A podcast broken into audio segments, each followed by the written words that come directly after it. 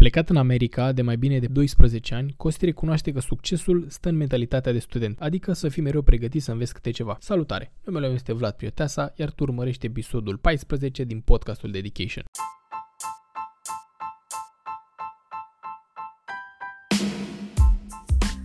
Sunt cu Costi la a doua înregistrare și dacă vi se pare că nimerim dintr-un subiect în altul, imaginați-vă cum a fost la prima. Am avut intenția de a păstra o discuție liberă, cu subiectul principal fiind diferențele culturale între America și România. Noi pornim de la subiectul ăsta, mai târziu ne pierdem cu vorba și nimerim în tot felul de subiecte. Nu încerc să te pregătesc pentru ceva anume. Mie mi-a plăcut mult discuția asta și mai ales că după ce am închis înregistrarea, noi am mai stat încă vreo oră de vorbă. Așa că, enjoy!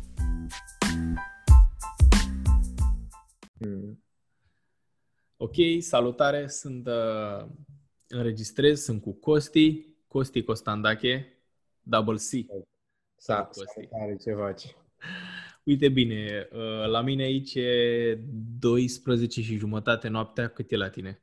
E 5 jumate, seara. 5 jumate. Da. Suntem cu 7 ore în urmă. În ce, în ce stat ești tu? În Michigan. Stau cam la 20 de minute de Detroit. Michigan. Mm-hmm. Nice. Deci Costi e în America. E acolo de cât timp? De 12 ani. 12 ani deja. Cât timp ai stat în țară? 18. 18. Fac, da. La anul fac 12 ani. Cam în 3 luni fac 12 ani, în februarie. Și uh, da, e, e interesantă chestia. Că primul lucru care mi s-a spus când am venit aici a fost dă 5 ani și o să vezi că nu vrei să mai pleci. Ăla a fost primul lucru care mi l-a spus. Și acum? Confirmi? Um, Deja ai 12. Da, n-ai am 12. Așa e. Um, sunt jumate-jumate pentru că nu am, um, cum să spun, nu pot să mă simt că nici aici nu mă simt neapărat ca acasă. Mm, da, înțeleg. Uh, cu cât stau mai mult și cu atât cu cât văd mai multe și experimentez mai multe, mi se pare că fiecare țară și România are parte ei bună, adică fără România nu m-aș fi descurcat cum mă descurc acum aici. Fără anumite chestii care le-am învățat acolo, chiar doar până la 18 ani, că eram, încă eram copil. Și, și acum sunt încă tânăr, nu sunt prea în vârstă, dar sunt anumite chestii care le înveți în țară și care dacă le aplici aici, ți-e mai ușor. Înțeleg. E diferența asta de cultură, adică tu vrei să spui că aici la noi e mai tough, adică lucrurile merg mai greu și odată ce ești obișnuit cu greu, uh-huh. mai ușor să le faci acolo, pentru că e mai ușor. Da, dar e mai ușor din anumite puncte de vedere. Um... De exemplu, uite, hai să luăm așa. Uh-huh. Cum, e o, cum e o zi normală în America. Că sigur nu e ca în România. Și, înțeleg că și acolo te trezești, și acolo faci lucrurile, dar care sunt diferențele principale de cultură care le-ai văzut tu? Uh, deci, în primul rând, știu că e diferență de la stat la stat. Eu de când am venit aici am stat numai în Michigan și am vizitat foarte puțin. Pentru 12 ani de America am vizitat foarte puțin. Deci am fost în Chicago, în Illinois, care în metropolă, în, în centrul orașului, este superb. Um, și e un pic mai asemănător cu București, să zicem, uh-huh. um, pentru că e aglomerație, lume, nebunie peste tot pe străzi, dar bineînțeles un pic mai organizat, mai ales la trafic și la astea, chiar dacă au și traficul lor. Um, și mai curat. Și mi-a plăcut enorm Chicago. Uh, și am fost și la, bineînțeles, la Las Vegas, uh, unde dacă ei ascultătorii tăi, le, dacă au oportunitatea, după ce se termină nebunia asta cu COVID-ul, uh, doar să vadă Vegasul odată, nu neapărat pentru um, pariuri și pentru jocurile de noroc, dar doar așa atmosfera Adică nu simți niciodată că e luni, marți, miercuri, în fiecare zi e weekend, să simte. E și, e și uh, dacă nu greșesc, uh, Las Vegas e orașul luminilor? Uh, e, de fapt, orașul păcatelor. Orașul, ah, ok. Sin City. Sinner, Sin City. Yeah. Dar e orașul în care parcă noaptea... Bine. Da, e n-am tot fost noapte. acolo. N-am fost acolo, dar așa, așa am auzit. Că noaptea e ca ziua. Nu e nicio Da. diferență. Activitate pe străzi e aceeași chestie. Da, da, e la fel. Și uh, revenind la ideea de cultură, aici Michiganul e diferit. Michiganul e un stat de muncă. Aici sunt cele trei mari companii de mașini, Ford, GM și Chrysler, care, bineînțeles, acum e deținută de Fiat, dar sediul principal e tot aici. Um, și oamenii ei sunt un pic mai roboți ca în țară. Adică lumea se trezește, e pe pilot automat, știi? Se trezește, se duce la muncă, vine acasă și de lung, unii chiar și până sâmbătă, doar muncă, acasă, sunt câte unii care își mai introduc program de sală, de fitness, um, dar în general sunt foarte focusați doar pe muncă și acasă, familie, muncă și acasă, familie. Nu e chestia aia de socializare la nivelul la care e în România, unde să zici, uh, unul, na, noi la 18 ani în țară, după liceu, erai cu prietenii, nu poate nu în fiecare zi, Da. dar câteva zile pe săptămână, sigur, erai cu prietenii undeva în oraș. Aici nu există conceptul ăla. Da. De, da, de, de ce chestia asta? Adică nu sunt Uh, conexiuni între oameni acolo sau... Adică nu, nu văd... Conexiile, deci eu am venit în 2009. Din 2009 până în 2020, acum s-au schimbat lucrurile oricum enorm. În 2009, când am venit, eu abia intra Facebook-ul în market. Acum Facebook-ul deja e uh, vechi, înțelegi. E, Um, Instagram e pe val. TikTok. E TikTok, da. Acum e TikTok. Eu, de exemplu, nici nu știu despre TikTok. Că nu am... În general, sunt o persoană mai privată și nu-mi place să pun... Da, și nici Snapchat n-am avut. Și aici când Snapchat-ul a intrat a fost nebunie. Mă înțelegi? Oricum, uh, scuză-mă că te întrerup, sunt foarte multe companii um, care auzi că rup la nivel mondial sau au, uh, au uh, ritmul Audiență. ăsta de creștere super accelerat, așa, nu știu, Pinterest, care Pinterest încă e o companie care crește. N-a avut Mhm. niciodată profit. Dar crește. Aici în România sau poate în um, unele uh, state, unele țări din Europa, nu se observă asta. Dar cea mai mare creștere vine tot din America, pentru că e putere mare de cumpărare acolo în America. Uh, Oamenii dau bani pe o grămadă de chestii.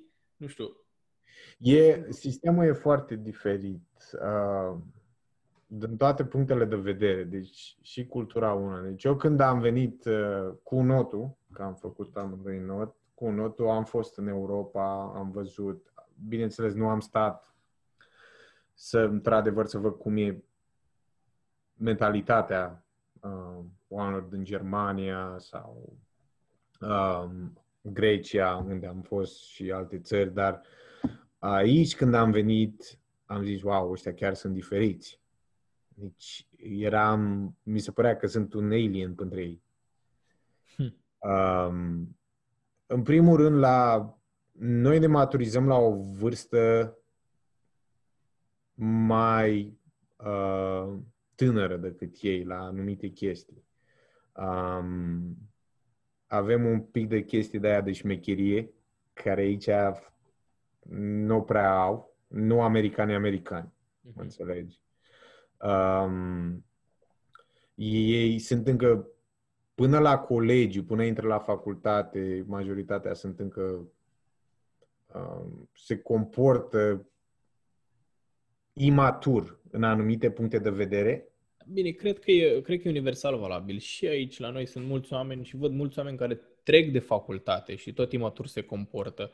Cred că um, ce, ce încerci tu să spui e faptul că um, șmecheria asta care o avem noi uh, ca români se trage din cartier.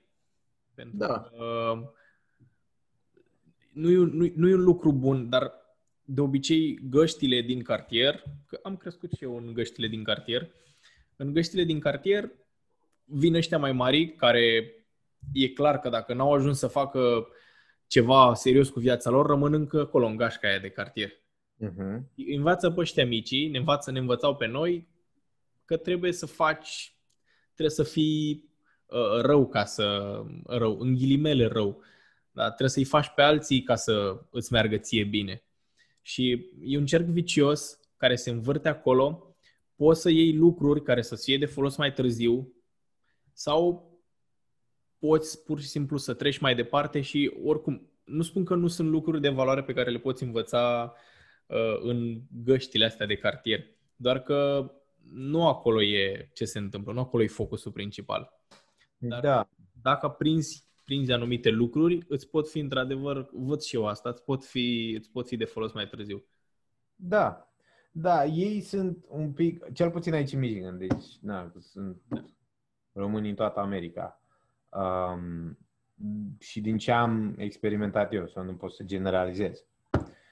Și în perioada aia când am venit, mi s-au părut, uh, au fost câteva um, evenimente la care mi s-au părut imaturi față de cum gândeam eu la vârsta aia. Uh-huh.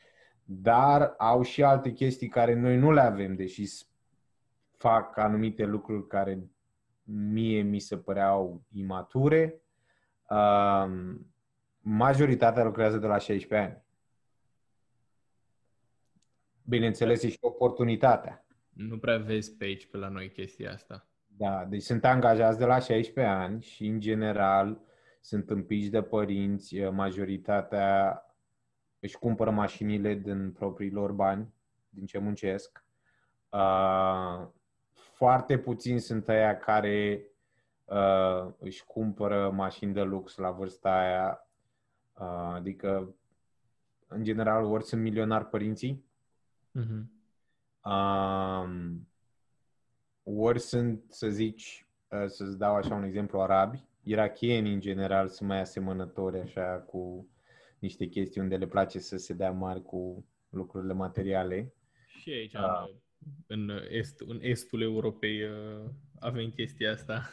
Da, păi nu, că în România, nu toată România, dar sunt foarte multe persoane tinere care au acces la niște mașini foarte scumpe. Da, să spunem direct. Adică sunt pușteani care își primesc uh, exact. mașina mai scumpă decât uh, apartamentul în care stau părinții. Se întâmplă. Sunt situații. De da. Asta, așa am fost, Aici nu există treaba. Crescuți. Da. Aici nu există treaba da. aia. Adică ăia care au într-adevăr și părinții au. Înțelegi? La nivelul ăla. Um, la care poate să le ofere. Și totodată își plătesc um, telefoanele și toate nebuniile astea singuri. Mă înțelegi? Um, într-adevăr, este și oportunitatea. Adică, nu știu câte McDonald's-uri sunt în București. Nu sunt puține, da, nu sunt puține. Știu ce spui. Um, sunt deci aici îți găsești care... de muncă, Poți mult mai ușor. Mai ales dacă ești la liceu. Mm-hmm, știi? Da, da. În anii aia în care n-ai nicio experiență, n-ai... Uh, exact. Deci la fast food-uri, deci cum sunt setate aici fast food-urile, că nu știu dacă McDonald's, na, e peste tot. Dar lângă McDonald's ai și Burger King, ai și KFC, ca să zic că le ai în țară, ai Taco Bell, ai o groază de astea, știi? Uh, sunt multe, am văzut că sunt multe centre de astea comerciale uh, pe autostrăzi sau pe uh-huh. drumurile care fac legătura între uh, oraș, orașul uh-huh. propriu-zis, și părțile externe, uh, periferii. Pentru că uh-huh. acolo nu multă lume stă în oraș. Știu că America e foarte legată de mașini și fără mașină e greu să ajungi în uh, unde ai treabă, pentru că deși ai metrou, ai uh, transport public, de obicei e în oraș. Uh-huh. Dacă stai, nu știu, fac o paralelă cu București, pentru că e ușor pentru cei care ascultă și pentru mine să facă paralela asta, pentru că ai uh, metrou în București, dar dacă vii din Corbeanca, ai nevoie de mașină. Mm-hmm. Și de obicei orașele mari în America sunt înconjurate de foarte multe, dacă te uiți pe Maps, pe Google Maps, o să vezi că te duci în orașul principal și oricât te duci în stânga și în dreapta, parcă nu se termină, parcă se întinde așa la, la infinit. Da, sunt suburbii. Exact, sunt suburbii. Nu prea vezi chestia Majoritatea Americii așa este tată. Toată lumea stă... Deci, în orașele mari, în general, stau oameni de afaceri, ăștia care stau pe termen redus, să zici că fac călătoresc pentru afaceri. Uh-huh. Um, mai sunt și tinerii care tocmai ies de la colegiu, au uh, job în oraș și își iau locul uh, aproape de aleg, da, să stea acolo aproape, dar familiile în general foarte puține sunt setate în oraș. Uh, în general toate sunt în afara orașului.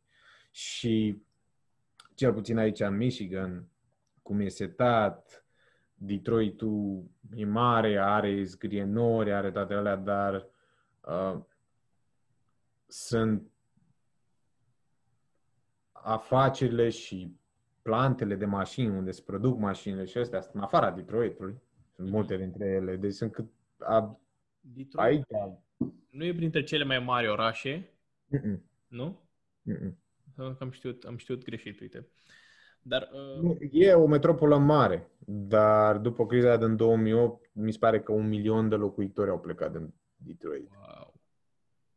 Uh, a fost, cred că, deci atunci cred că avea în jur de populația Bucureștiului, aproape, poate nu la fel la de mult. 3 milioane, 3 milioane, cam aproximativ 2 milioane și ceva are oficial Bucureștiul și neoficial trece de 3 milioane. Mm-hmm. Cam așa era și acum știu că sunt, cred că sub un milion acolo, dar în stat, în Michigan, sunt, cred că între 10 și 12 milioane sau ceva de genul. Um, și totul e foarte întins, așa, știi, adică nu e nimic aproape. Deci, ca să dau un exemplu, eu fac București-Pitești, numai mergând așa de două ori pe zi. Și aia e numai ce... Da, da, echivalentul a București-Pitești. Deci 100 da. și ceva, asta înseamnă 100 și 130 de mile, 140 de mile. Cam așa conduc eu pe zi, în zilele normale. În zilele normale. Da, și ce faci tot timpul ăsta? Asculți podcast, muzică? Te uiți la film? Nu, uh, interesant. O întrebare bună. Uh, în general, stau uh, fără nimic. Nu ascult absolut nimic. Îmi ascult minte. Apropo de minte, uite, vreau să vorbim despre business. Eu, mie îmi place mm-hmm. business-ul și ție îți place business-ul. Vreau să vorbim despre business. Și mi-am pus o întrebare aici, deși am zis că încerc să evit întrebările, am totuși mm-hmm. o întrebare. Dacă începi un business acum, mm-hmm. un alt business față de cel pe care l-ai, mm-hmm. business ar fi? Raportat la piața în care ești acum. Uh, deci... Acolo, în Michigan, exact acolo unde ești tu. Deci, asta mă interesează. Mm. Deci să las tot ce fac acum? Nu să lași. Nu, nu, nu, nu, nu. Nu zic să lași ce faci acum. Mm. Uh, poți să faci un business, nu știu, care să fie conex la businessul pe care l-ai acum. Ah, ok. Uh, Zi cu ce te ocupi acum, ca să fie mai ușor de înțeles. Așa, deci ce fac acum? Am două companii. Ok. Uh, una este de granit sau uh, ce facem? Punem blaturi de granit în bucătării, băi, baruri. Okay. Um, și câteodată și pe pereți, cum ai tu în spate, mm-hmm, mm-hmm. să fie mai granit. Multă, da. o faianță așa. Da. Mm-hmm. Champion Stone se numește, nu? Champion Stoning, da. Suntem și pe Instagram și pe Facebook și avem și videouri și poze și dacă... Eu vă pe Instagram. Așa Mi se pare, scuză-mă că te întrerup, eu sunt acum într-un proces de a învăța social media. Uh-huh. Și uh, vă urmăresc pe voi pentru că încerc să mă uit la oameni care reușesc să facă conținut din uh-huh. ceva plictisitor cum e piatra. E o, e o piatră până la urmă ce faceți voi acolo. Adică, da, da, da, că te... într-adevăr, băi frate, sunt, sunt frumoase pentru că sunt diferite modele, sunt diferite culori, sunt atâtea feluri de uh, calcar, piatră, nici nu știu ce sunt denumirile. Granit. Granit, Granit marmură, um, quartzite, dar nu știu cum să le traduc pe toate numele. Granit și marmura asta sunt da. simple. Da, dar uh, uh, mi se pare atât de tare că poți să scoți niște conținut din... Din, din munți?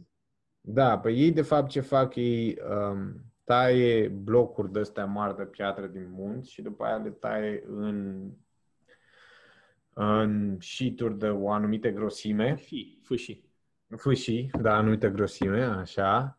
Um, și um, noi după aia le prelucrăm și le instalăm în bucătării sau băi sau baruri.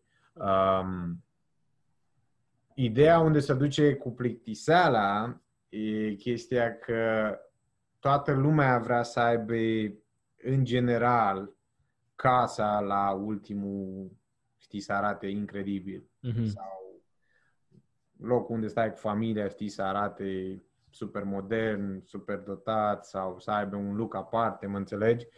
Și de acolo chestia asta care pare plictisitoare nu mai devine plictisitoare. Că e ca un fel de design de haine, numai că e design de, de alte chestii, știi? De bucătării, de, da.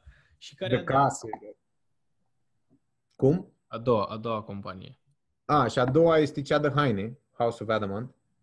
Aia îmi place aia care am început-o cu fratele meu, care să-ți dau răspunsul um, la dacă mai pune acum să, încerc o, să încep o a doua companie, n-aș începe niciodată până n-aș perfecționa-o pe prima. Înțelegi? Înțeleg. Adică când intri în prea multe lucruri deodată, nu ți iese niciunul cum trebuie.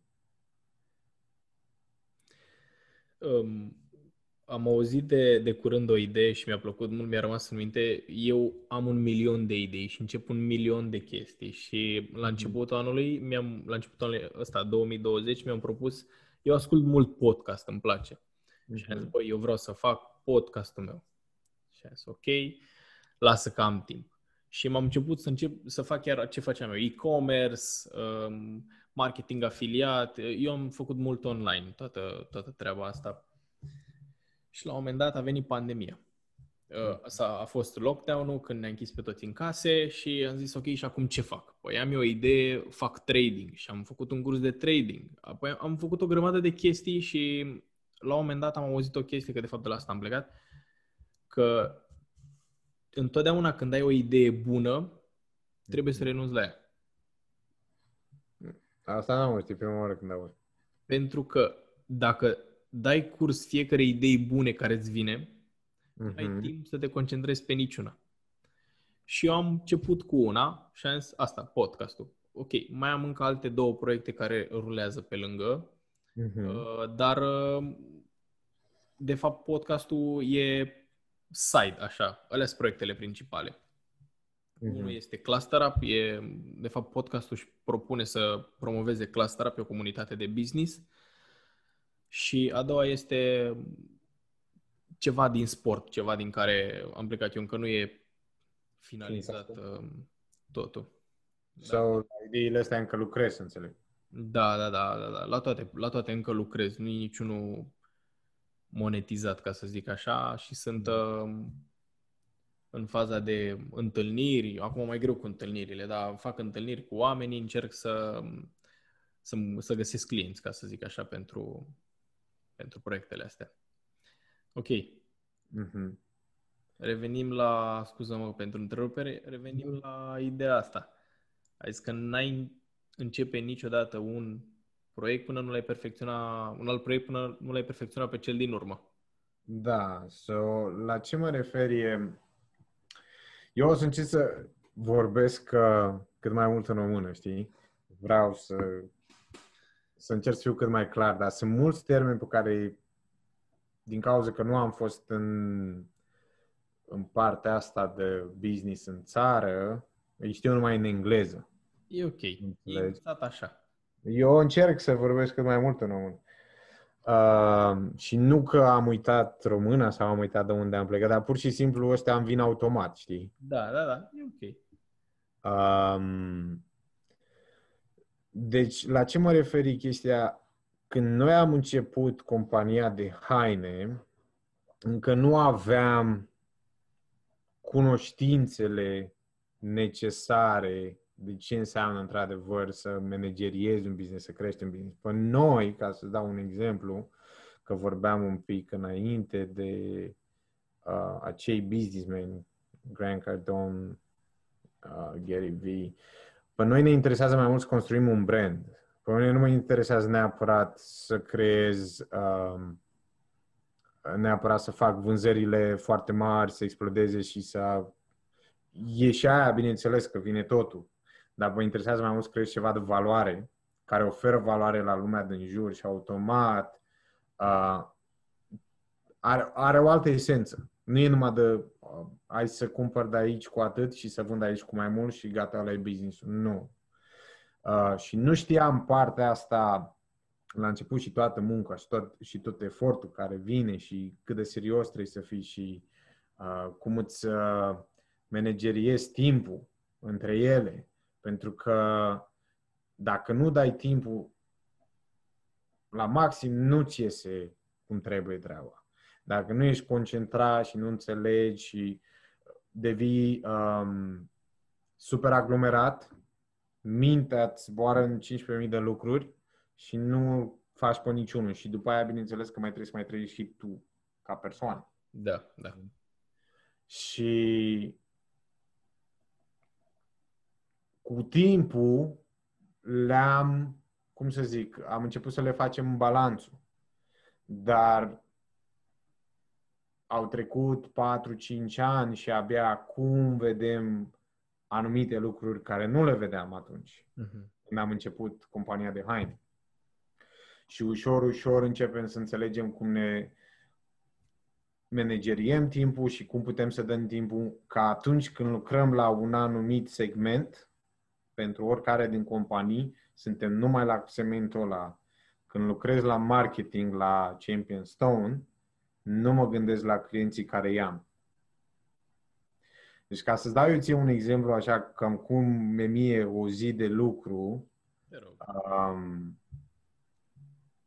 eu lucrez câteodată și cu 10 persoane deodată la care eu trebuie să știu la fiecare preferințele și să încerc să adresez toate problemele fiecăruia și peste asta trebuie să mă asigur că și celelalte um, părți um, involved, uh-huh. cum ar fi muncitorii, um, toți implicați în... Uh... Exact. Trebuie să fie toate lucrurile astea trebuie să meargă cheie. Uh-huh. Și atenția mea trebuie să fie în atâtea părți deodată.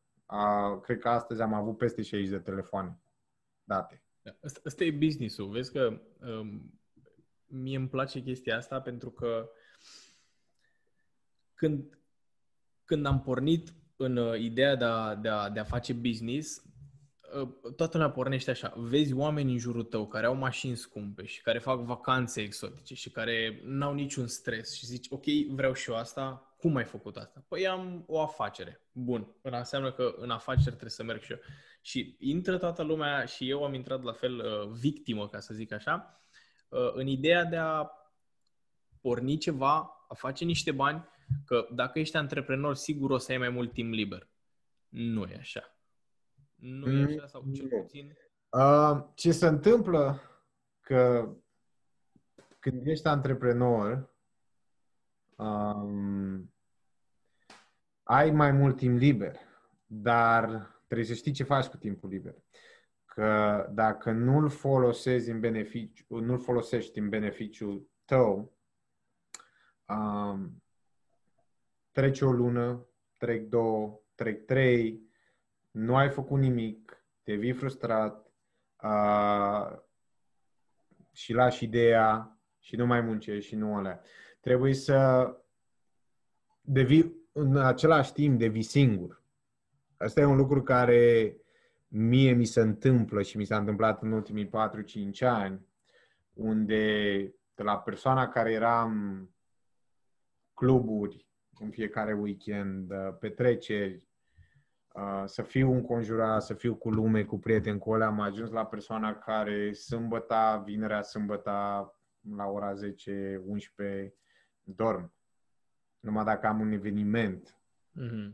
Pentru că energia este așa de importantă că eu pe timpul zilei trebuie să fiu 100% cu fiecare persoană. Nu se întâmplă mereu să fiu 100%, dar la mine acum, de exemplu, dacă stau o noapte până la 3-4 dimineața, a doua zi... simte o săptămână aproape. Știi?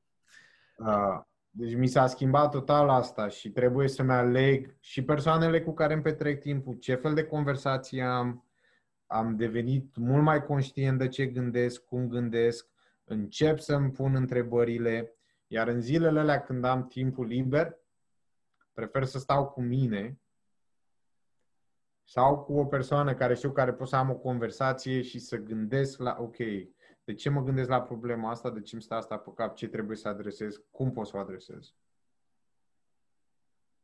Deci mi s-a schimbat nivelul de operare foarte mult. Că tot așa am plecat și eu. Tot cu da. o să fac afaceri, o să-mi iau Aston Martin, o să fiu cel mai șmecher. Și după aia am văzut că de fapt nu e așa. Și durează mult până faci toate astea. Și trebuie să înveți sisteme și trebuie să... Asta dacă într-adevăr vrei să faci ceva, știi? Dar înainte, înainte să le faci pe toate astea, ai spus-o și tu cu gura ta adineori, uh, trebuie să fii atent uh, deja când te hotărăști să faci ceva. Chit că e antreprenoriat, chit că vrei să-ți clădești o carieră sau indiferent, uh, ai pornit cu chestia asta. Trebuie să ai grijă cu cine stai, să ai grijă la ce te gândești, să ai grijă ce vorbești cu oamenii cu care stai. Adică tu îți creezi un mindset care e focusat pe ideea ta, că nu poți să pornești un business și tu în continuare să te gândești că, băi, dar ce bine ar fi să iau 1000 de euro pe lună, nu mă mai interesează, nu-mi bat capul, dar în fiecare lună am 1000 de euro garantat. Ca un job. Adică nu poți să începi un business să te gândești tot ca și cum ai fi angajat. Pentru că dacă pornești un business exact cum ai spus tu, ai mai mult timp liber, dar trebuie să știi ce faci cu el. Dacă îți lipsește șeful, s-ar putea să-ți lipsească și motivația, s-ar putea să nu faci nimic. Da, deci ce se întâmplă, uh, vezi tu, America e setată foarte mult pe chestia asta de antreprenoriat, de experimentat. Ei sunt dispuși să-și iau un risc, cel puțin pentru o vreme, să nu se angajeze neapărat, știi? Să zici după colegiu își dau 4-5 ani și ok, o să-mi încerc ideea mea să vedem dacă merge. Sau în timp ce merg la muncă și sunt, să zic, barman sau sunt, uh, lucrez la McDonald's, seara după ce termin programul o să-mi lucrez special la ideea asta, știi? Adică, și sunt multe sacrificii care se întâmplă. Uh, nu o să-ți vină, nu o să vină nimeni să-ți dea, oh, ia-o de aici că tu ești Tărbist. persoana asta, știi? Sau că tu vrei să faci afacerea asta. N-are nicio treabă. Da. Toată lumea, uh, și în general aici când am întrebat uh, persoane cu mai multă experiență, sunt dispuși să-și dea din timpul lor să te ajute sau să te îndrumeze. Eu n-am avut un ghid din ăsta. Eu a trebuit să le învăț singur, de-aia mi-a și luat mai mult timp. Um, dar când am întrebat o anumită persoană cum să face un anumit lucru, mi-a spus. Bineînțeles că eu a trebuit să o aplic în alt mod, că normal nu veneau aceleași lucruri. Um, în România, nu știu cum e acum, dar în general, când am plecat eu, mentalitatea era mai mult să lucrezi la stat, că statul are, o gea, are un loc de muncă mult mai sigur încă, încă există chestia asta și iartă-mă că te întrerup din nou, încă există mentalitatea asta de om, oamenii se duc din ce în ce mai mult la stat, sau cel puțin așa o văd eu. Niciodată nu e bine să generalizezi, pentru că ne întoarcem la ideea că uh, tu nu poți să vezi totul. Ai aici un grup de oameni și vezi în grupul de oameni în care ești tu. Sau vezi o anumită, un anumit site de știri. Nu poți să le citești pe toate ca să ai toate părerile în minte. Dar, uh, într-adevăr, oamenii continuă să tindă către a lucra la stat, dar să știi că am observat că și acum, acum dacă eu pun o întrebare cuiva, uh-huh. cam primesc răspuns. Dacă eu întreb pe cineva care mă întâlnesc cu, cu el, indiferent de situație, mă întâlnesc cu cineva de la care pot obține un răspuns și îl întreb, mi-l cam oferă. Nu, oamenii au învățat și se, se dezvoltă comunitățile Uh, pentru că parcă nu mai e chestia asta de a ne face unul pe altul sau poate nu peste tot. Dacă ceri ajutorul, îl primești. Uh-huh. E, e o chestie de asta de ajutor reciproc care mi se pare mie că se formează. E și bine. la asta te referai și tu, că așa e și în America. Da, așa e, te ajută în general. Mai sunt și aici de ăștia care încearcă să facă chestii, dar nu prea le merge în general, aici, dacă ești o persoană serioasă, dacă înveți și știi despre ce vorbești, ai accesul cam la tot. Și ești lăsat să te dezvolți la capabilitățile tale care sunt uh, fără să fii um, oprit de guvern neapărat sau de o persoană căreia nu-i place de tine sau ceva de genul sau nu prea, astea nu se întâmplă, nu există, cel puțin eu nu am experimentat și nu am văzut la nimeni din jurul meu. Dacă orice vrei să începi, poți să începi. Um, cel mai bine e să ai temele făcute înainte. Adică nu poți să te aștepți că o să vinzi uh, orice produs sau um, service care îl faci trebuie să fie bine calculat fiecare pas când începi, că este foarte riscant, uh, o să ai foarte mulți care spun că ideea nu va merge și de ce nu va merge. Uh, foarte puțini sunt aia care vor fi să te susțină um, și trebuie să rămâi consistent. Trebuie să rămâi consistent. Eu, eu văd că asta e, e peste tot, sincer. Uh, am pornit uh, discuția asta cu diferențele culturale dintre America și România sau Europa, dar uh-huh. Diferențele de cultură în masă sunt diferite. Dar dacă stai să te uiți la indivizi, uh-huh. cred, că, cred că suntem toți la fel, pentru că uh, și acolo și aici ai genul de oameni care vor să te facă. Și acolo și aici ai oameni care vor să te ajute. Uh-huh. Și vezi tu, eu, eu vreau să terminăm, uh, terminăm asta într-o notă pozitivă și faptul uh-huh. că oamenii care spun că nu poți să faci nimic în țara asta, în România, uh-huh. se poate. Nu-i absolut nicio diferență. Sunt total de acord. Nu e nicio diferență. Că poți să deschizi un magazin oriunde. Poți să începi un business online de oriunde. Adică n-ai nevoie ce... de nimic decât de tine, mentalitatea ta și dorința de lucru. Ce pot să spun, ce am observat eu când am fost ultima oară în țară, lumea are nevoie de un pic de îndrumare. Um, are nevoie de niște resurse. Um, Așa sunt câteva lucruri. To- oricine poate să facă orice în țară. Țara are... Deci eu când am venit în țară, mi s-a părut că sunt foarte multe lucruri, uh, foarte multe oportunități. Sunt persoane care fac deja și se dezvoltă și produc și fac produse și vând și pe Amazon și pe toate astea. Astea sunt bune, astea sunt um, chestii care îți aduc income. Mm-hmm. Deci se aduc venituri. So, e bine. Asta face foarte bine că o platformă ca Amazon poate să dea posibilitatea unei persoane din România să vină un produs să devină uh, financially free. Mă înțelegi? Uh, dar eu, pe ce am fost eu axat mai mult, a fost să construiesc branduri. Să construiesc ceva care va dura, ceva care va dura mai mult. Da, pe termen lung. Nu mă interesează doar să fac și să ies și să fiu ok.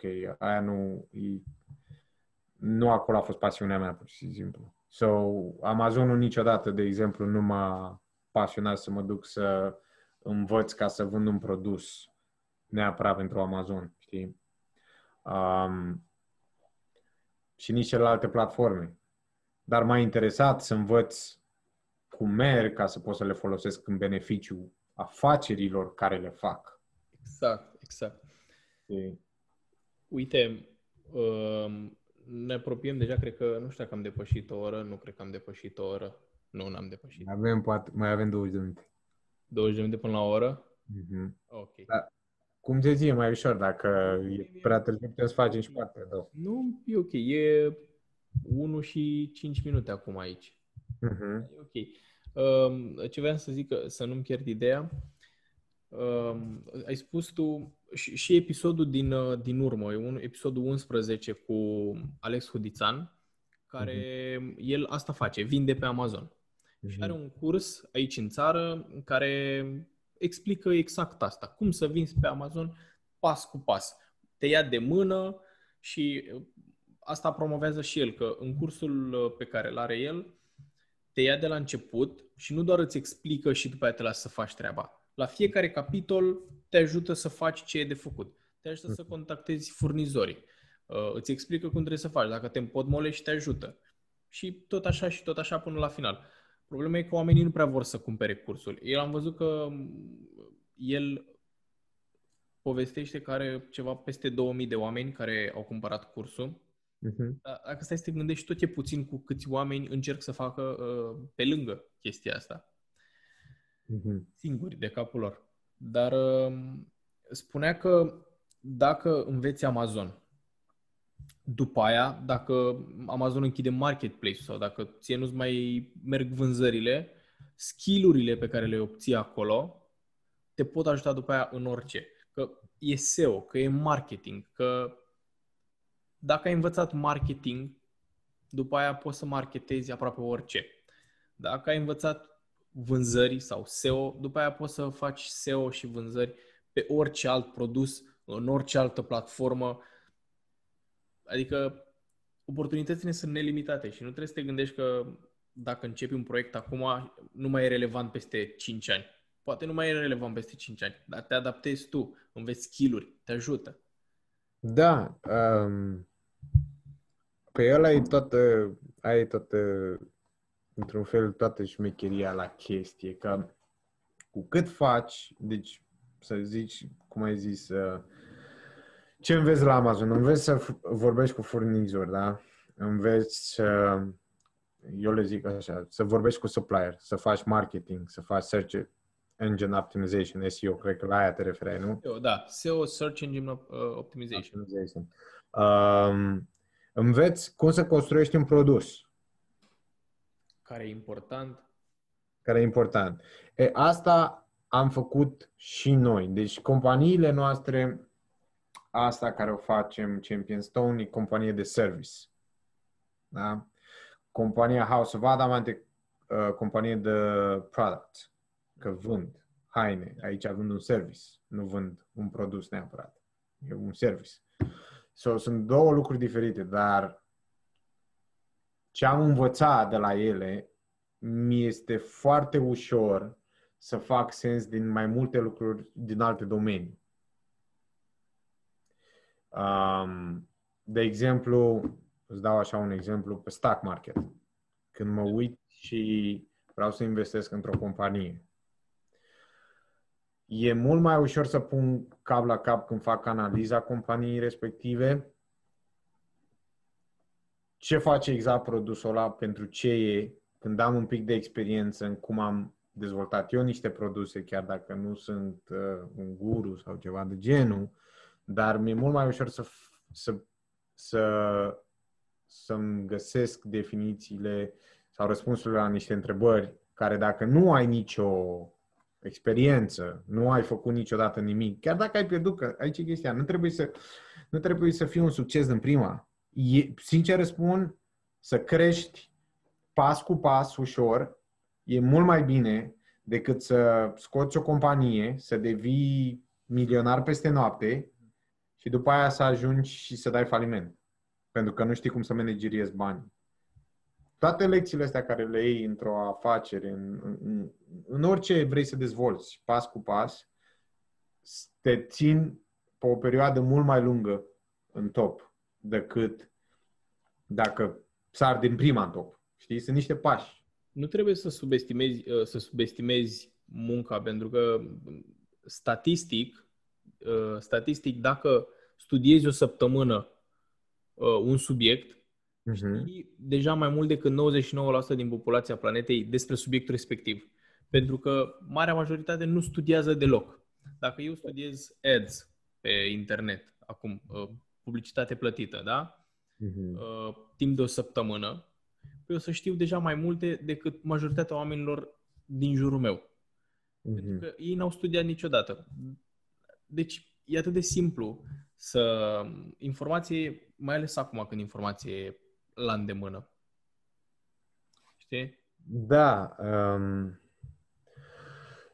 um, acolo se duce totul, dar uh, ideea e că trebuie să fii expert în ce vrei să faci ca să fii among the 1%, cum zic ăștia, da. trebuie să fii expert în ce vrei să faci. Uh, nu, cum să zic, e bine să ai cunoștințe în mai multe filde. Deci, uite, îți dau un exemplu. Uh, în business, aici, în ce fac eu, la început, la Championstone, știam doar să vând. Dar nu știam contabilitate, nu știam finanțe, nu știam um, scheduling, care vine la cum programezi totul, mm-hmm, da. ia instalat, măsurat toate nebunile alea. Uh, știam doar selling. Eu acum mi-am integrat cu timpul, am învățat pas cu pas, le fac pe toate.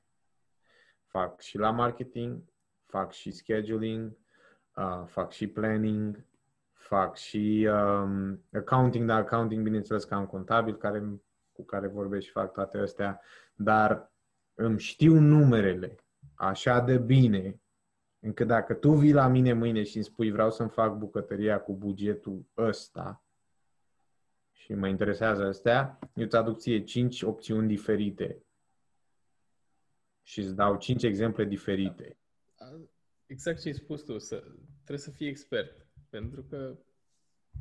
Adică dacă faci ceva... Da. și mai ales dacă îți place, că dacă e o pasiune, devine mult mai ușor. Știi? Întotdeauna. Nu mai muncești atunci. Când exact, e o exact, pasiune, deja nu mai muncești. Exact. Îți vine, îți vine automat și cu atâta... Cu cât înveți mai mult, cu atât vrei să știi și mai mult, și mai mult, și mai mult, și mai mult. Și ți, după aia începi și... Um, faci legătura între anumite lucruri și vezi, ah, ok, știi? Um, în general, pentru noi, pentru români, um, pentru cei care cred că nu există o șansă sau nu sunt, sunt, dar trebuie să începi ușor și trebuie să fii foarte, cin, uh, cum să zic, um, cinstit cu tine, să știi, bă, nu știu mai nimic. E bine să zici că nu știu. Exact, pentru că ce îți dă aia, îți dă, te face o persoană umilă și îți dă ok. Deci înseamnă că eu trebuie să învăț. Nu știu cum e în țară, pentru că nu am prins asta, dar în primul rând că trebuie să știi ce fel de companie va fi. Va fi companie publică, va fi companie privată, va fi parteneriat, va fi non-profit, toate astea. Fiecare chestie are, cel puțin în America, fiecare chestie are cât, câte o um, are pro și canuri când vine vorba de taxe. E exact la fel. Așa e și aici. Exact la fel. Da. E, te duci pe chestia aia. Deci ce e cel mai bine să faci? Ok, e mai bine să fiu eu proprietarul, fondatorul companiei, singur, așa am voi asta. Ok, cu asta eu pot să mă aștept la chestiile astea. Din punctul ăla. Deci se leagă ușor. Când înveți sistemul, uh-huh. orice poți să dezvolți. Am auzit o chestie și este foarte adevărată. Toată lumea spune că evreii au bani. Evreii nu vor bani. Evreii nu vor bani. Evreii învață sistemul care produce bani și aplică sistemul ăla și ei nu fac nimic. Simplu. Teoretic, teoretic e simplu. E, dar e mult de învățat. Adică da. nu să vină fără să depui efort. Normal. Aia nu informație, se... informație e putere. Adică dacă te aștepți să rezolvi lucrurile, dar fără să înveți sau fără să investești în, uh, în informație. Și... Informația aplicată e putere, nu doar informație. Corect. Dar până să o aplici trebuie să o ai. Exact. Dar sunt uh, lucruri. Uite, eu pot să, vă, pot să recomand, orice român poate să cumpere cartea asta, care e foarte, foarte ușor de citit. Te rog. E, e mai... Uh, sunt sigur că majoritatea acum au, ajuns de, au auzit de Tim Ferris cel cu 4-hour work week. Da, am cartea aici, am terminat-o și eu de citit. Dar pe cealaltă, pe alea mai noi, la ai Tools of Titans, uneltele titanilor? Nu, nu, nu. Um, Tools, și am mai scos acum Tribes... Tribe of Mentors. Tribe of Mentors, da. Care e o versiune, sincer, dintre amândouă, iați numai Tools of Titans, uneltele titanilor. Da, da, da, am uh, Are toată informația uh, pus așa de bine în fiecare interviu și o are împărțită în trei părți, de sănătate, de uh, cum ar veni wealth, bogăție, să zicem, și de wisdom, de cum îi zici? Înțelepciune. Înțelepciune, așa. Și e foarte ușor pusă și o să înveți foarte mult. O altă persoană care are foarte puține interviuri pe internet, dar este o persoană foarte uh, bine văzută de toată lumea. Deci uh, e și în podcast cu Joe Rogan și în podcast cu Tim Ferris. Uh, îl cheamă Naval Ravignant. Nu cred că am auzit de el. Dar... Uh... Când o să asculți podcasturile lui, o să vrei să le asculți din nou, pentru că e, deci, nu știu dacă ai auzit de AngelList. Engine List. Engine List e platforma aia unde apar startup-urile și investesc ăștia în ele și ele îți pot da produs înapoi? Nu, am auzit de ceva de genul ăsta, Techroom, sau, dar uh, nu, de Engine List nu. Dar am auzit de genul ăsta de platforme. Ele, mă rog, ele cu fundatorul. Ideea e că el a ajuns la chestia aia, el e miliardar în net worth, mhm. dar nu e miliardarul care e foarte insightful de cum vorbește. E foarte zen, ca să zic așa. Mai spui o dată, te rog, că vreau să-l uh, notez după aia, vreau să-l lași în descriere. Naval. Naval, n a v l Ravignant cu capa. Gata.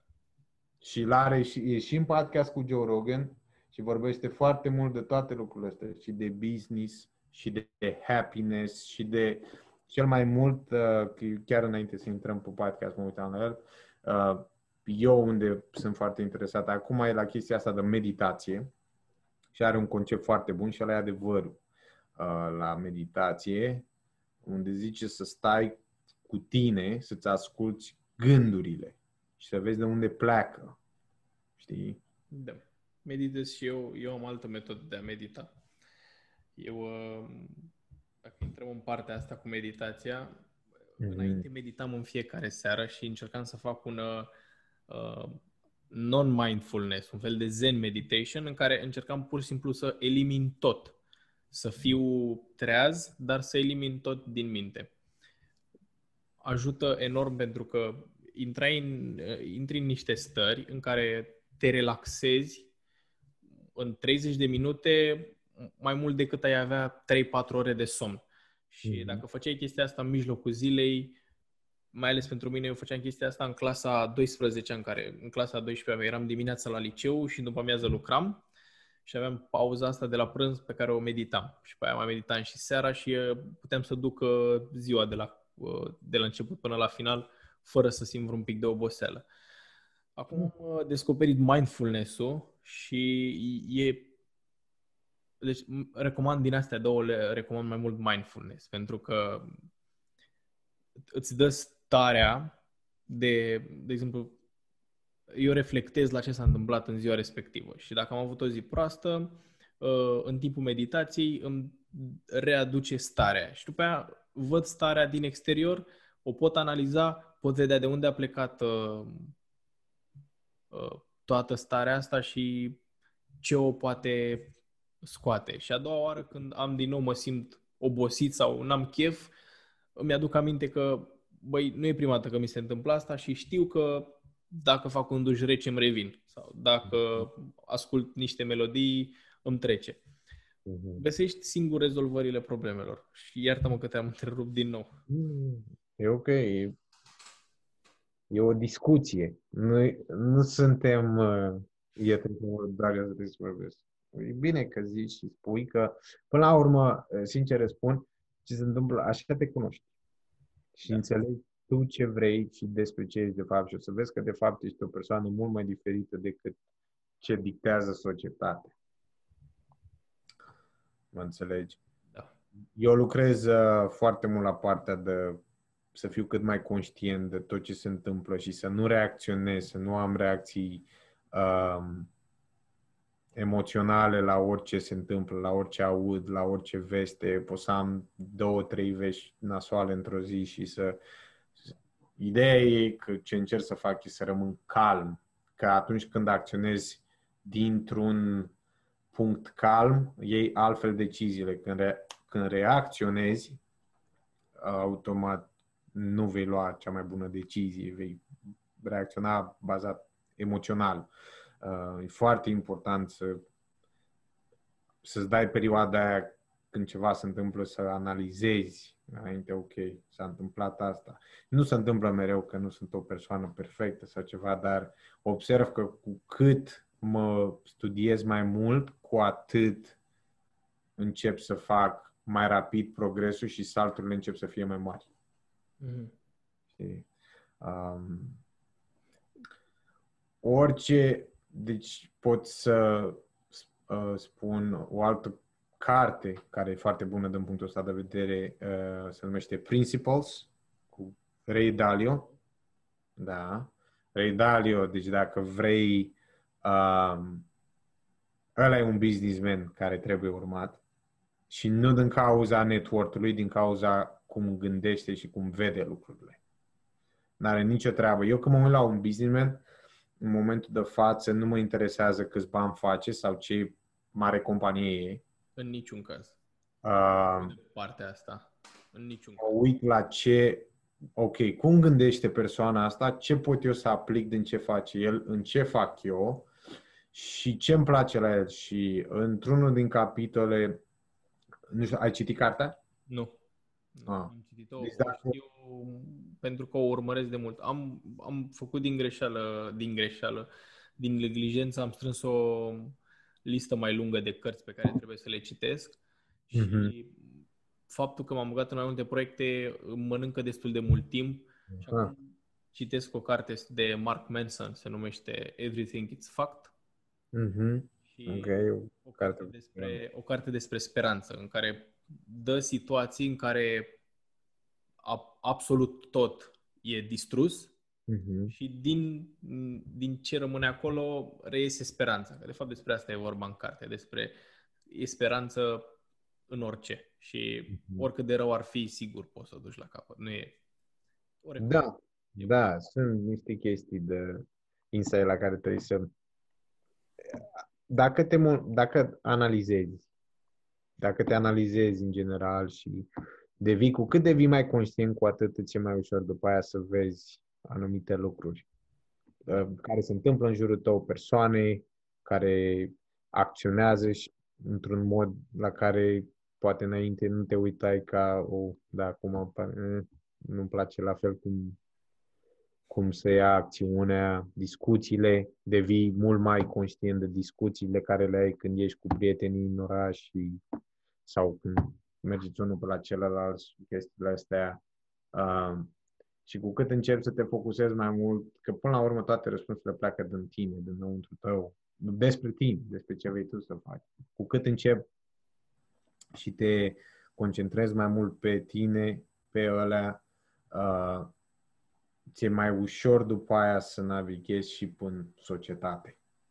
Uh, și îți alegi tu, după energia ta, momentele când trebuie să fii cu uh, majoritatea lumii sau toate chestiile astea. Da, sunt de acord. Sunt complet de acord.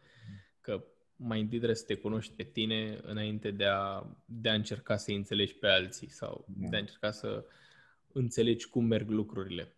Da. Uh, revenim puțin la ideea cu sistemele care produc bani. Mm-hmm. E, ai putea să găsești un sistem care îți produce și să nu te facă fericit. Pur și simplu. Găsești sistemul, îl pui în practică, îți produce bani și nu se leagă, pentru că eu am pățit-o. Am găsit uh, o portiță, e mult spus.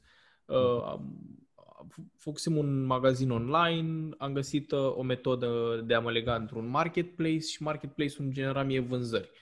Mergea strună. De ce să mint? A fost prima dată când chiar mi-a, mi-a mers uh, un Tot. magazin online și doar că am simțit că bă, erau produsele pe care le vindeam nu aveau calitatea de care eu aș fi putut să fiu mândru, să zic, uite, astea le vând eu.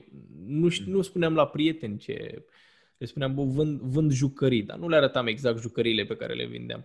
Și nu puteam să le recomand cuiva să le cumpere. Pur și simplu le puneam acolo și generau vânzări. Acum, primind retrospectiv, puteam să păstrez puțin mai mult cash flow-ul ăla ca să, să, să generez o altă, un alt business sau uh, un alt model de afacere, un alt sistem care să fie mai mult pe placul meu. În schimb, am decis să-l opresc de tot. Am avut și o perioadă mică în care n-a mers. Am zis că, ok, gata, dacă nu mai merge, nici nu mai stau pe el și încep mm-hmm. altceva. Și am făcut uh, un business cu tot cu jucării, doar că nu mai erau jucării de calitate îndoielnică, ca să zic așa. Mm-hmm. Am venit cu niște jucării care erau fabricate din lemn reciclat de arbore de cauciuc. O chestie destul de fancy, ca să zic așa, dar era la un preț corect și și valoarea care o primea. Valoarea pe care o oferea era mult peste ce putea să ofere produsele dinainte. N-a mers. N-a mers pentru că n-am avut suficient bani să susțin, pentru că nu am avut viziunea de a păstra uh, izvorul de cash flow pe care îl făcusem să îl pun în partea asta la altă și uite așa, știi? Business planning. Business planning, da. Habar n-aveam ce e. Habar n-aveam. Îmi ieșiseră uh, Search Engine Optimization, uh, îmi ieșise bine pentru că copiam titlurile de pe Amazon și le, le traduceam în română. Adică mm. nu, habar n-aveam de nimic. Pur și simplu am mers, pentru că a fost o plesneală. Da? Na. Înveți. Corect, înveți. Tu ai câți ani? 24? 24, da. Mulți înainte. Ești la început. Ești la început. Eu am 29 și sunt la început. Mulți înainte. Și sunt la început. Și tu ai 24 și tu deja faci lucruri care foarte puțin le fac și le făceau din generațiile trecute la vârsta ta. So, tu acum faci, uh, ești la perioada în care faci sens din lucruri și începi și înveți și reții informație din fiecare lucru. Mă înțelegi? Ce e cel mai important e să, să nu te uh, să nu te overwhelm. Mă înțelegi? Da, da nu devii super încărcat cu super multe informații și să ajungi la burnout. Uh, ia-le ușor. dă-le timp, lasă și încearcă și analizează, ok, s-a întâmplat asta, ok, mă duc aici și văd asta. Um, asta e dacă e un lucru la care poți să te uiți, faci destul de multe, ești consistent, înveți acum, ești în proces. Da, da. Am un podcast uh, care l-am ascultat în care spunea, era vorba despre o femeie uh, de aici din America care am uitat exact, știu că podcastul e de la Harvard, Harvard Business Review, um, dar ce a făcut ea pe o perioadă de 15 ani nu știa, deci a, a ieșit pe la 20 ceva de ani și după aia o perioadă de 15 ani n-a mai auzit nimeni și după aia a ieșit iar. Dar noi a 15 ani, de fapt, ce s-a întâmplat era în procesul de a, de, de a se dezvolta și de a dezvolta ideea care a avut-o. Da. Mă înțelegi? acolo ești și tu acum. Tu ești în proces și probabil va dura încă 5 ani, poate va dura încă 10 ani. Poate chiar mai mult, pregătit. Poate chiar mai mult. Că dacă te uiți, acum depinde la ce te uiți tu, ce vrei să faci tu pentru tine, pentru viitorul tău, dar dacă vezi asta pe un termen lung, vei rămâne așa pentru toată viața. Și întotdeauna, cred că cel mai important lucru care este, uh, poate generațiile trecute nu au avut-o sau foarte puțini oameni și-au dat seama de ea, să ai întotdeauna o minte de student. Întotdeauna poți să înveți ceva de la oricine. Da. Mă uit, mă uit, uh, uh, nu-l urmăresc foarte de aproape, dar mai văd uh, interviuri cu, cu Bill Gates. Mm-hmm. Adică omul a ajuns la o vârstă în care cei mai mulți și la banii lui, cei mai mulți ar fi retras. El e retras, ca să zic așa, din business, pentru că oricum nu mai e CEO la Microsoft de ani buni. Nu știu, cred că mai bine de 12 ani, 10 ani, 12 ani, în orice caz. Dar în continuare activ. Uh, acum are un podcast, adică câteva zile tocmai văzusem că mi-a apărut un, uh, pe Facebook cineva dăduse share la un episod din podcastul lui are o grămadă de chestii pe care le face care sunt caritabile. Interviuri peste interviuri. Învață o grămadă de chestii. Pentru că citește, pentru că uh, se întâlnește cu oameni.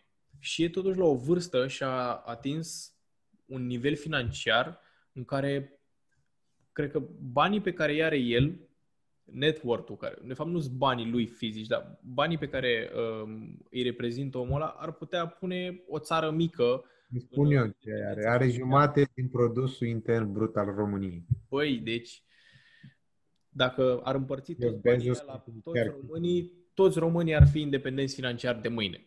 Dar el are altă mentalitate și asta e mentalitatea la care trebuie să ajungi.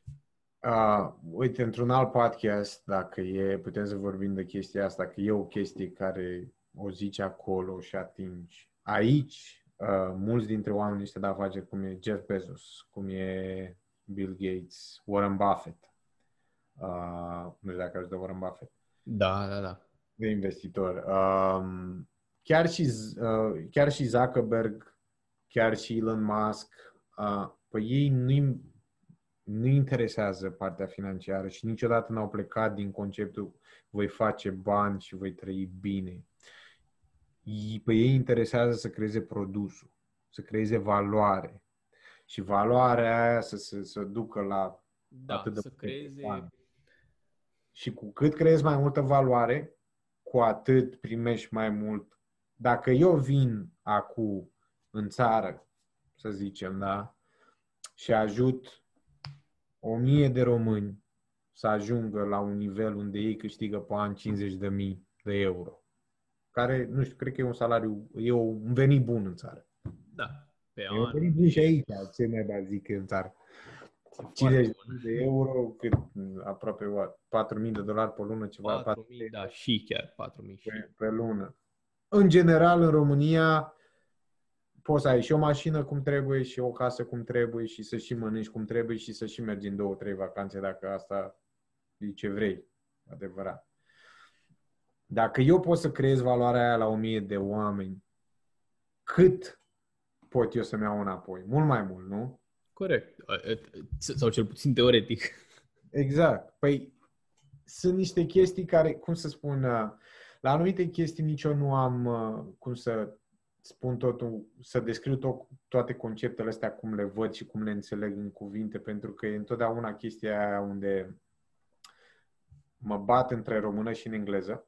Deci, eu încă vorbesc româna cât de cât bine.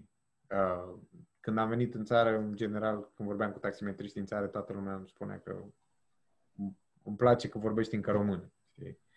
Uh, dar multe dintre concepte și multe din termeni le am în engleză.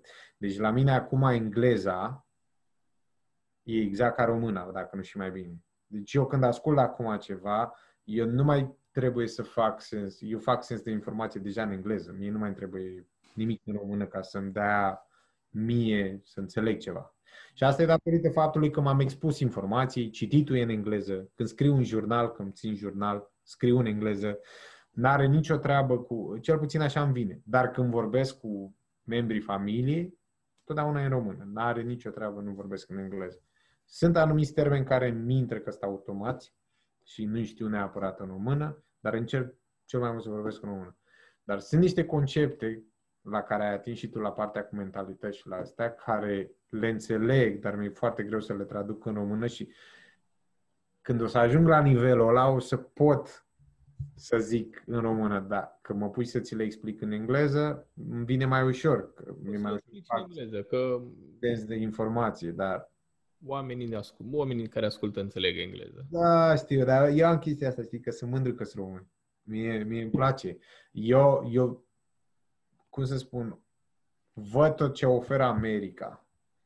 Uh, dar cred, de cum o am eu acum setată, până în clasa a patra, a cincea, poate chiar a șasea, creșterea în sistemul de învățământ și creșterea cum o aveam, cel puțin eu în țară, nu știu cum e acum, mi se pare mai bună decât creșterea care o aici.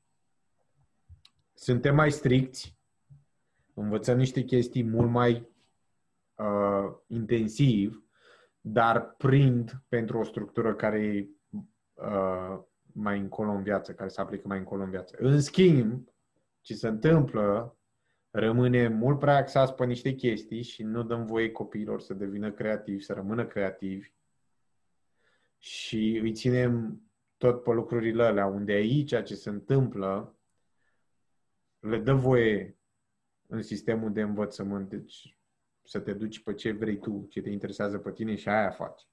Uh, merge, nu merge, încep de la început, știi? Uh-huh. Uh, la noi sunt prea focusați pe toate deodată și sunt uh, anumite lucruri care nu le facem rețelete. De exemplu, eu fac business, dar nu pot să spun că folosesc ceva din teoriile de la geometrie, de la chestii. Adică nu are nicio treabă cu ce fac eu. Da, bine, permitem să, să, să zic și eu, pentru că eu cred că, că totuși, chiar dacă informația pe care, informația care este predată în școală poate părea că, e, că nu e relevantă. Mm-hmm. Îți antrenează totuși creierul în toate ariile. Adică religia, cu toate că e religie și mulți sunt tentați să, zic, să zică că poate nu, nu face sens să explici unui copil o grămadă de chestii, dar face sens din punct de vedere uh, uh, filozofic. Adică poți să înțelegi niște concepte după aia mai ușor, precum povestea, precum, uh, nu știu, man- manipulare, deși poate sună răutăcios, dar matematica, româna, toate mi se pare că se pot, uh, depinde cum vezi lucrurile. Da. Formația și să o, să o vezi așa, 360 de grade, sau să o vezi doar dintr-un punct. Da, dar când ești mic e mai greu să o vezi 360 de grade. Da, ești... da, nu Dar atunci acum. trebuie să o vezi. Păi eu știu ce zici, dar eu, eu la ce mă refer e chestia tocmai că zic că partea bună e de disciplină la noi în țară. Încă, nu știu cum e acum, dar când am fost eu, încă era disciplină în țară. La școală, la chestii, până la o anumită mai, clasă. Mai. Dar uh, că aici nu e, aici sunt ăștia lăsați mult mai liber. Respectul, chestia aia de respect între profesor și elev nu prea există aici. Sunt mult mai uh, prietenoși unii cu alții, să zic așa. Nu e chestia aia de distanță unde o am față de profesor și știu că nu trebuie să vorbesc așa și așa. Aici nu prea există treaba aia. Aici sunt mult mai apropiați. Uh, dar nu e neapărat un lucru beneficiar pentru ei. Pentru mulți dintre ei, nu pentru toți, dar pentru mulți. Că nu vreau să generalizez. Astea sunt observații care eu le-am avut. Um, unde mă uit acum, unde văd uh, o mare discrepanță e că sunt anumite chestii de viață care ar trebui învățate la școală când începi și o iei independent, sunt niște chestii, când te dai cu capul de niște pereți, când se întâmplă anumite lucruri și nu ai la cine să te duci la ajutor, ăle ar trebui învățate în școală. La o vârstă la care tu poți începi ușor, ușor să faci sens din... din da, știu. Intrăm...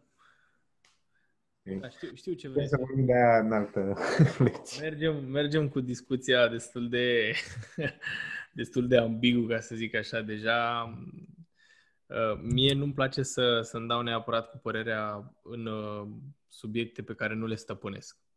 Mm-hmm. Ca orice om am păreri, nu întotdeauna îmi place să mi le expun, dar ca orice da. om am păreri și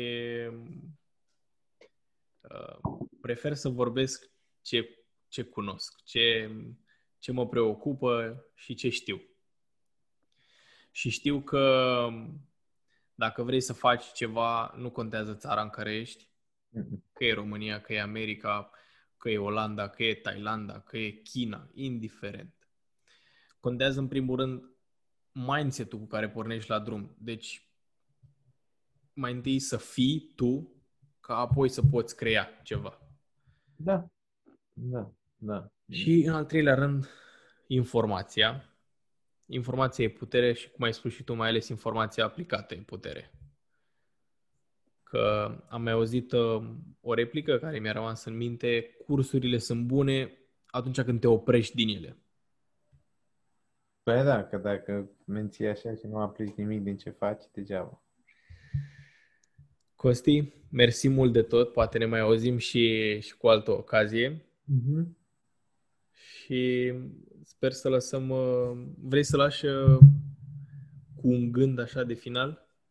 A ascultătorilor. Um, ce pot să spun? Să nu creadă nimeni că și pentru uh, hai să o dau din afaceri. Um, cu cât faci mai mulți bani în orice faci în business, cu atât vin mai multe responsabilități. Că tehnic vorbind, în orice faci, să zicem că vinzi produse pe Amazon, cu cât ai mai multe comenzi, cu atât ai mai multe cerințe de la clienți, de la mai mulți clienți și trebuie să ai atenția împărțită în mai multe locuri. Deci, fericirea aia nu va veni cu banii. Fericirea aia va veni tot dinăuntru tău. Um, și nu înseamnă că dacă vei face mai mulți bani, lucrurile vor fi mai ușoare, că responsabilitățile sunt mai mari. Corect. Deci asta e. Una din lucrurile care eu am văzut-o cu cât am înaintat financiar în viață, uh, cu atât au fost mai multe cerințe și de la persoanele din jur, dar și de la uh, clienți. Costi, mulțumesc frumos pentru prezență. Cu plăcere. Pentru gânduri, pentru idei. Sper să te ajute și orice informații, cărți, chestii. Am citit multe cărți despre antreprenoriat și despre business în general.